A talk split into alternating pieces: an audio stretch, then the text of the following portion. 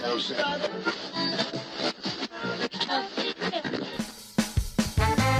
is 100% Ska, your weekly all ska, all vinyl pseudo radio show with your host, DJ Ryan Midnight. We're bringing you the finest music for your listening, dancing, and working out pleasure. Find your happy place, crank up the volume, and let the beat pick up your feet.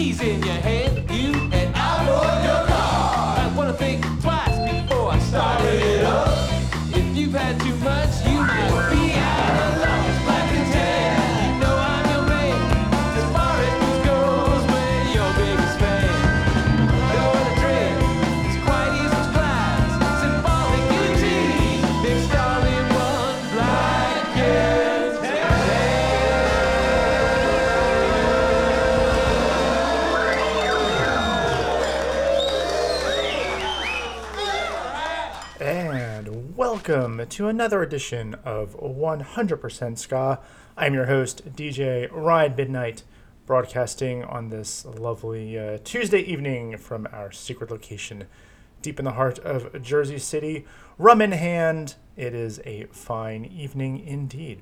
Uh, we just started that show, the show off, and uh, with a cut from the Bishops that was uh, Black and Tan, uh, one of my favorites, uh, non-Jamaican rum uh, drinks. Uh, if you ever see me out there, uh, buy me a black and tan. Um, so yeah, what else is going on? Not much. Um, well, actually, no, I shouldn't say. Well, there's not that much going on in my life, but there's a lot going on for this show. We have an interview with the Free Coasters from Florida coming up later in the show, as well as the debut of a uh, what I should be, uh, if I keep it up, uh, should be an ongoing uh, feature in every episode of 100% Ska.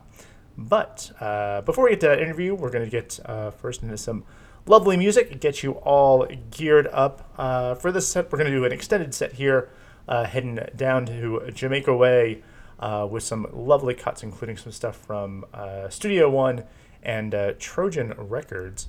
And uh, we're going to start this off with the appropriately named Soul Brothers and their song Freedom Sounds, right here on 100% Ska.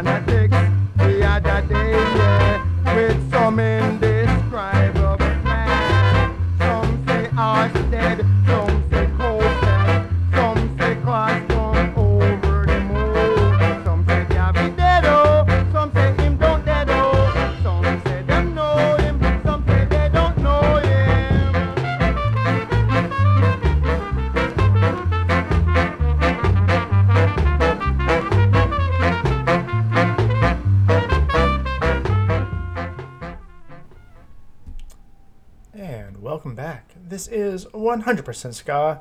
Hope you enjoyed that little extended set there, all the way from Jamaica Way. Uh, maybe you took a little uh, graze in the grass, took a little uh, sip of rum, as I have been doing, uh, and just really kicked back and uh, enjoyed that music. So up next, I've got for you uh, a interview with the Free Coasters, all the way from Florida. I spoke with them on the phone last week edited this interview all up. Uh, we spoke about uh, their upcoming album. We speak. We spoke about uh, the uh, the ska scene down in uh, Florida and uh, some of their tours they've done. And let's take a listen, and we'll see you back here in just a moment. I want to welcome John and Claire of the Free Coasters to 100% Ska. welcome, and thanks for taking some time out of your your rehearsal schedule today to, to speak with us. Yeah, I'm uh, glad to talk to you. Thank you for having us. Yeah, you're you're very welcome. Um, so longtime listeners of the of the podcast may be familiar with your stuff. I've played tracks off of your uh, debut album, which I'll want to talk about a little bit later on in this uh, call. But for those that may not be familiar with the Free Coasters, give me the kind of like the elevator pitch of kind of your your sound and your, your kind of your approach to the to the genre. I try to I like for about eight years tried to get a band together, telling people if Aretha Franklin or Fontella Bass or you know some some Southern soul singer went down to Jamaica and uh, made a record down at Studio One or vice versa. If Marcia Griffith showed up in, in Memphis one day and or in Muscle Shoals and approached the Swampers and said, you know, like, hey, let's make a reggae record, and they're like, yes, we'll figure it out, you know. So that's always kind of been the, the goal from the get go. And that and that actually actually is, is a really great descriptor. That's actually a, a really perfect descriptor of your sound, which of course we'll be, we'll be playing a track after this the interview, give everyone a, a little taste of the Free Coasters. And what was kind of interesting to me now, when I think of Florida, and I know this is a, a, a little bit unfair, but like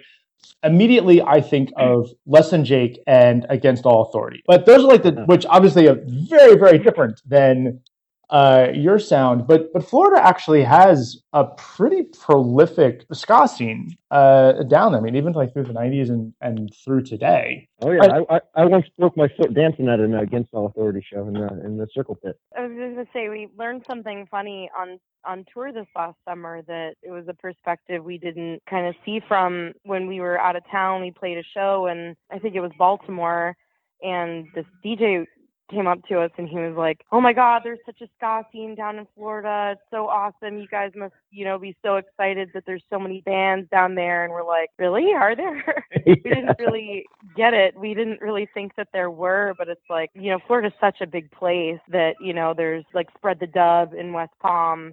There's us here and and a band called Bargain Bin Heroes, a more of a punk ska band.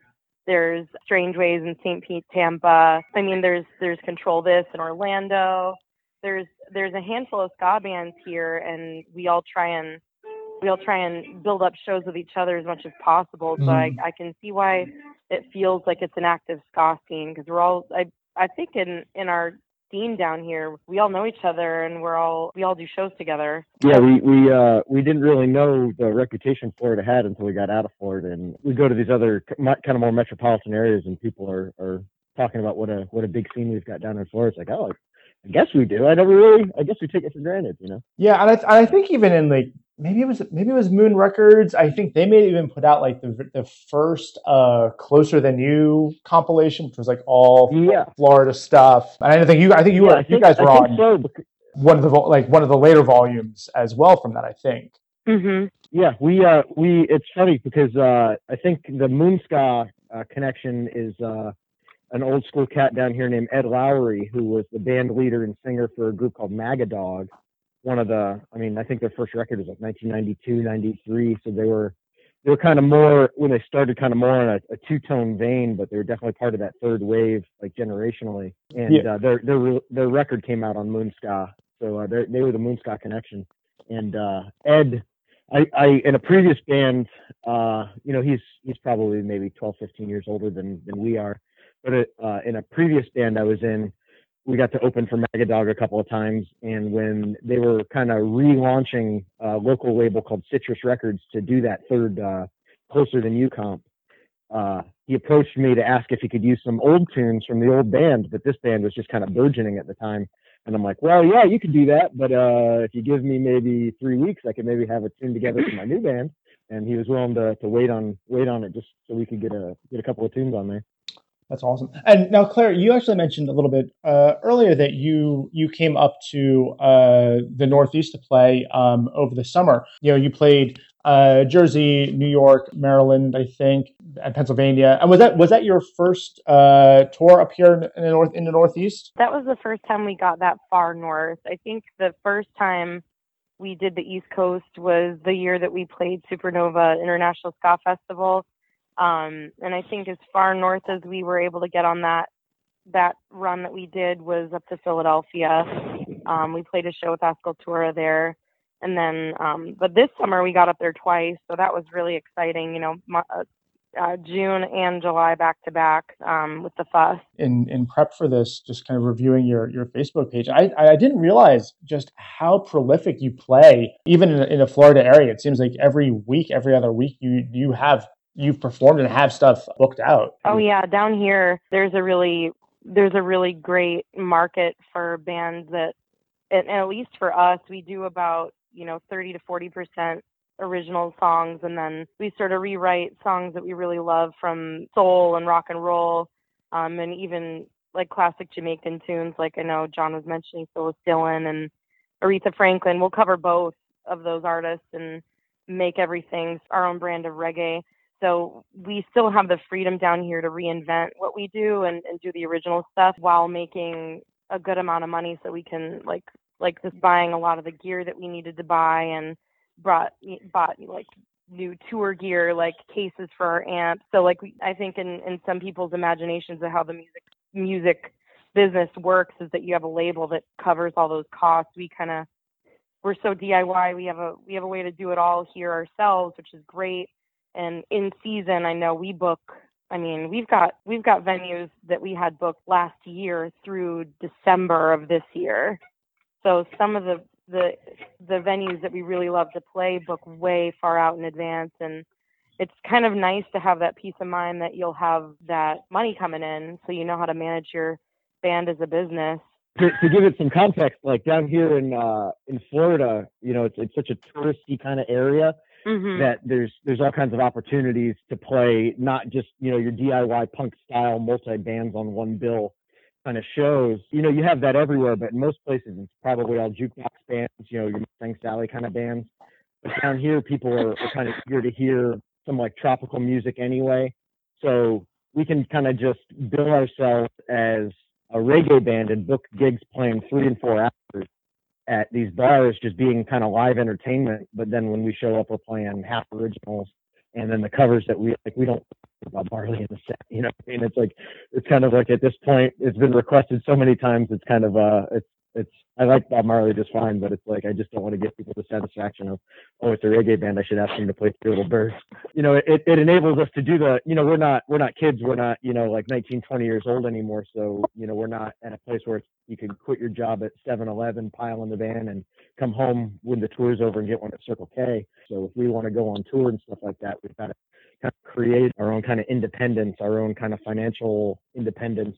You know, where the band itself makes a little bit of money, even if we're out on the road playing for gas money, we know we can come home and we've got gigs on the calendar that like, okay, well in the next three months we've got, you know, about, you know, nine thousand dollars worth of, of money coming in that'll help pay back to pay off the credit cards that we we paid our rent on for that month we were gone, you know. Yeah, and, and it's really great to hear that that they're they're so supportive and, and want to bring you in. And like, as you mentioned, you know, with the kind of semi collapse of the of the music industry as we as one used to think of or know about it, bands are now in such a much more of a position to just do it, you know, to do the DIY thing because there's just there's no there's no other other financial option, uh, you know, way to do it. Play and play and play and, and build up that that following and and reputation just through your live performances. Yeah, for sure. And it's like it's like all, all, the only money you can make anymore is is an, an appearance fees. You know, there's no there's no record sales the way that there was a generation ago. So it's like if you're not already a draw somewhere, you don't get the appearance fees either. You know, like we're not all Bruce Springsteen. You know what I mean? Like you're not gonna you're not gonna pay your bills on, on ticket sales. You know, yeah. so we've uh, where we live, we're we're lucky enough too that season here, the, the time of year when we can make the most money is the time of year you don't want to be on the road anyway. Is, is January through March. Like where would we want to be but Florida? So we can just kind of fill up the calendar with you know 20 22 gigs a month you know from uh january through march and then uh you know have our summers free when there's there's no money to be made here. Like well we can go out. That's touring season for everybody anyway you know? Yeah. We've got we were looking at our calendar and we've got like from now through the the second or third week of july we don't have a single friday off. Like we're booked every every single friday from now through the second week of july. It's awesome. And and in addition to um, all of your booking, you are about to go into the studio to record your second album. I think you're actually going in uh, in the next two weeks or so, right? Yeah. Yeah, I think we hit it uh, the 22nd. I think we is our first day, maybe the 21st. I, I can't remember. I think the 21st is the first day uh, that we're going to be working, but we're going to start recording on the 22nd, I think. Coming into this album, and maybe even the, the first album as well, as as you as a as a group, do you have you know core core songwriters that kind of come in to drive most of the of the original music, or is it a more of a collaboration? On the first record, there was kind of there was kind of maybe three of us who would start a tune. It would be like myself on would start a song, you know, with a bass part. Our keyboard player at the time, David, would start a start a tune with you know either coming in with chords established or just kind of a melody that that we could kind of work around and find the chords from. And then our drummer at the time, Scott, is also a guitar player and bass player, so he'd come in with either you know a song started on guitar or on uh, on bass, and then we'd kind of work work the skeleton of the tune, and and then uh, while that was all coming together, Claire would be the one scribbling in her notebook, making an actual song out of it.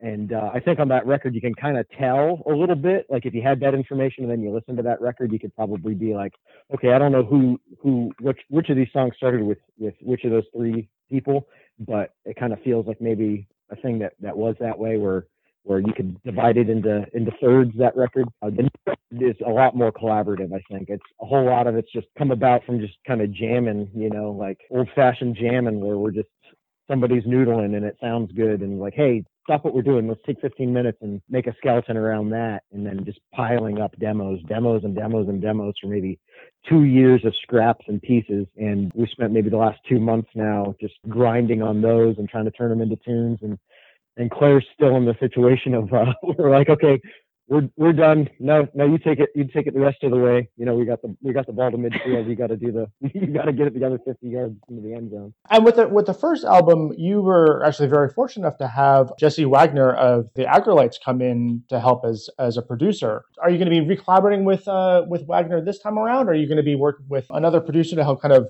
build out this the second LP? We're going to be working with Jesse again. We're really excited about it. He's a really great guy to work with. And we were talking about this even like a year or so ago when we were planning out what this album was going to be, either sonically or thematically. Like what what was the thing that was going to hold it all together? And it it just comes back to like Southern Soul Stax Records. We wanted to make it feel even closer to that and we were thinking like who do we know like what who, who could produce this the way that we would want this to be heard in the world. And the more we mulled it over, the more we thought about it, Jesse was the best balance between that classic Southern soul sound that kept it feeling like tough soul music while keeping the reggae right in the tunes as well. So he like all around I think we we all agree that he was he was the best decision for this record aside, you know, from just really loving to work with him and really liking him as a person, you know. And of course, I would be um, remiss if I if I didn't mention that just like the the first album, you are actually kind of reaching out to your fans now as kind of a way to help fund the second album through basically through pre-orders on the on the site as a way to kind of build up a little bit of bank to help you with those with the production costs. Yeah, uh, yeah, we uh we we did it we did the Kickstarter last time and uh it's still up in the air whether we're going to try that again, but we're real gun shy about it because it was really difficult doing the uh, doing the uh, fulfillment of the orders with the, the Kickstarter because we offered such a variety of, of different things, and then couple that with the fact that we turned over half of the band like right after it happened, like right after we finished the record, like people got married, people had kids, and people just slowly peeled out of the group, and it was here we were left with a whole new band that was we were asking to to meet the last group of guys kind of obligations, you know, and uh we, we're, we're real hesitant to, to bite off that big a big a piece of the apple again. But we're we're going to do pre-order for sure, and we're doing that right now from our Facebook and from our website, and just doing it simple, old-fashioned way, the way bands used to do with a notebook when we get them in hand, we, we'll start shipping them out. You know. And we're doing it electronically too. Like we're we don't just have we we're writing down even the electronic orders that we get in that notebook, so we're keeping it all together. But people can access that stuff through a link that John created for that also. Yeah, and and those that are listening, you can go onto your computer right now and go to thefreecoasters.com pre-order the album and and when it's ready to release yeah. you will have an album sent to you in the mail you could even go there and buy buy our merch and our last album too because it's every time we make yeah. this record right now yeah.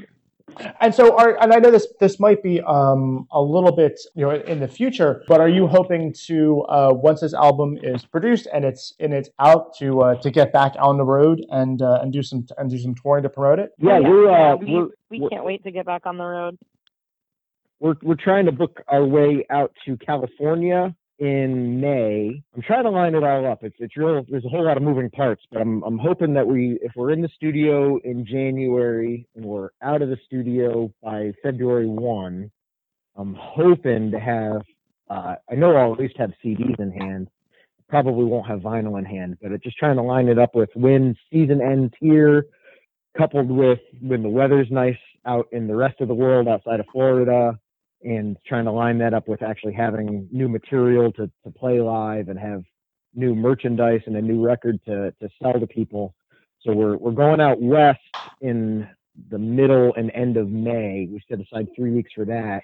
And then uh, we've set aside most of the month of August. We're going to try to go back up the East Coast in the month of August and kind of maybe hit some new places, double back to places that we had a lot of fun or had good successful shows, and uh, and try to add to that and take some new chances and uh, and see if we can b- get a little bit of momentum going into 2020. Excellent. Well, we we anxiously await your return here in the uh, in the New Jersey, New York City area. Counting down to August already. Uh, so, John and Claire, again, you know, really appreciate your your time today and uh, and speaking with me. Best of luck with the with the album and everything uh, Free Coasters related. Yeah, thanks. Thank you for talking to us. We're excited about the record and to hit the road again, and hopefully we'll see you in August. So I hope you enjoyed that interview uh, with the Free Coasters. And uh, just as, as we mentioned in that interview, uh, but just to uh, kind of reiterate, uh, if you're interested in uh, helping them record that second album, you can check out thefreecoasters.com to pre-order the album. it'll be shipped out to you when it's available. or you can also check them out on Facebook as the Free Coasters. So, of course, after listening to that lovely interview, of course, we got to play some Free Coasters music. So, coming off of their debut full length Show Up, this is the song I Don't Even Know, right here on 100% Ska.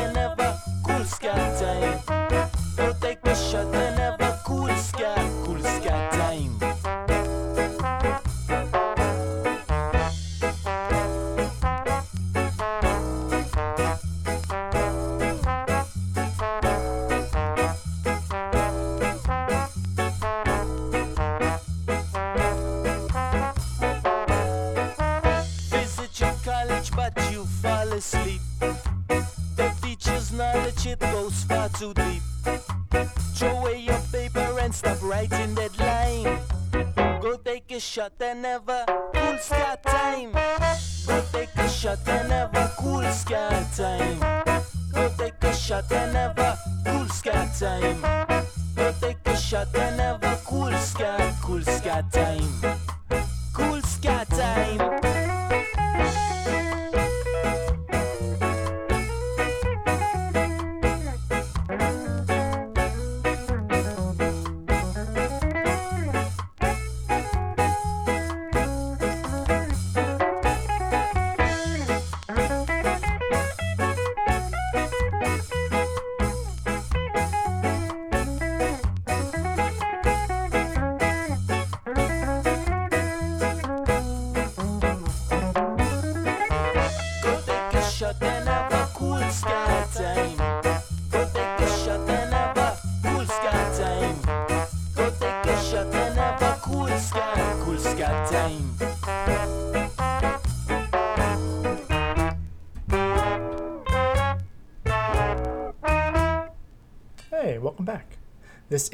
100% Ska. I'm your host, DJ Ryan Midnight. You just heard the Up Sessions with Cool Time Ska. A little bit of a picked up that beat a little bit, that uh, that tune a little bit after uh, kind of a three in a row before that of uh, kind of depressing music. Sorry about that, but not sorry because it's all good music. Um, speaking of those three songs, uh, before the Up Sessions, you heard the Prize Fighters with Hypocrite uh, Kaz and the Day Laborers with I Give Up. And uh, starting off the set there was the Free Coasters with I don't even know. Uh, and speaking of that set there, uh, in a future upcoming episode, probably in, I'd say, early mid February, uh, we have scheduled an interview with uh, the prize fighters as well. So you'll want to stick around to hear that interview. And let's play some more music, right? Yes, let's do that.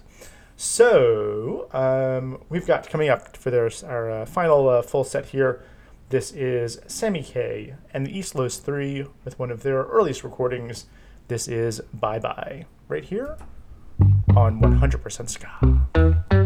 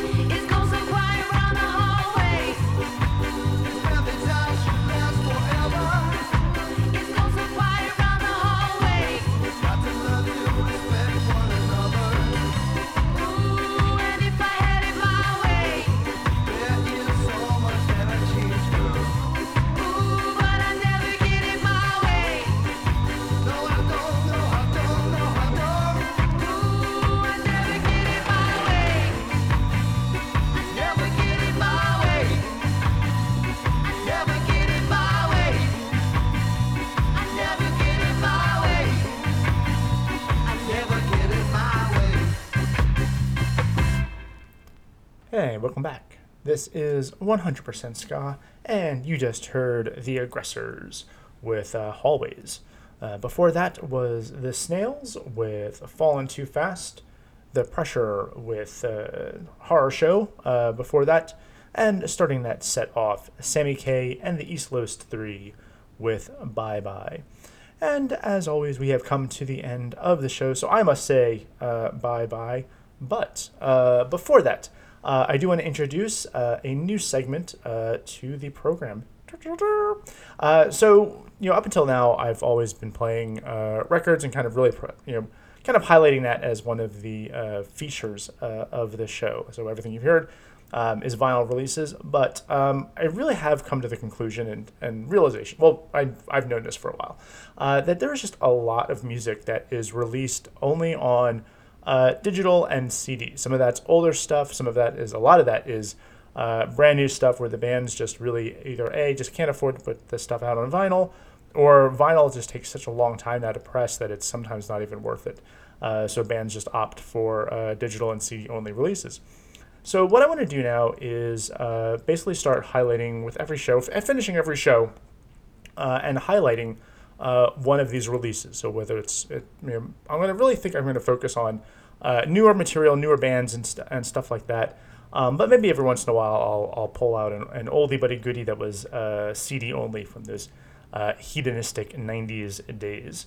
And uh, so, yeah, so I hope you like that idea. Um, you know, obviously, I'm going to give you some information about the band as well. If you like this track, uh, go hunt down the full album. And so, the premier uh, band that I do want to highlight uh, for this uh, series uh, is the Twilights out of uh, Eastern Pennsylvania.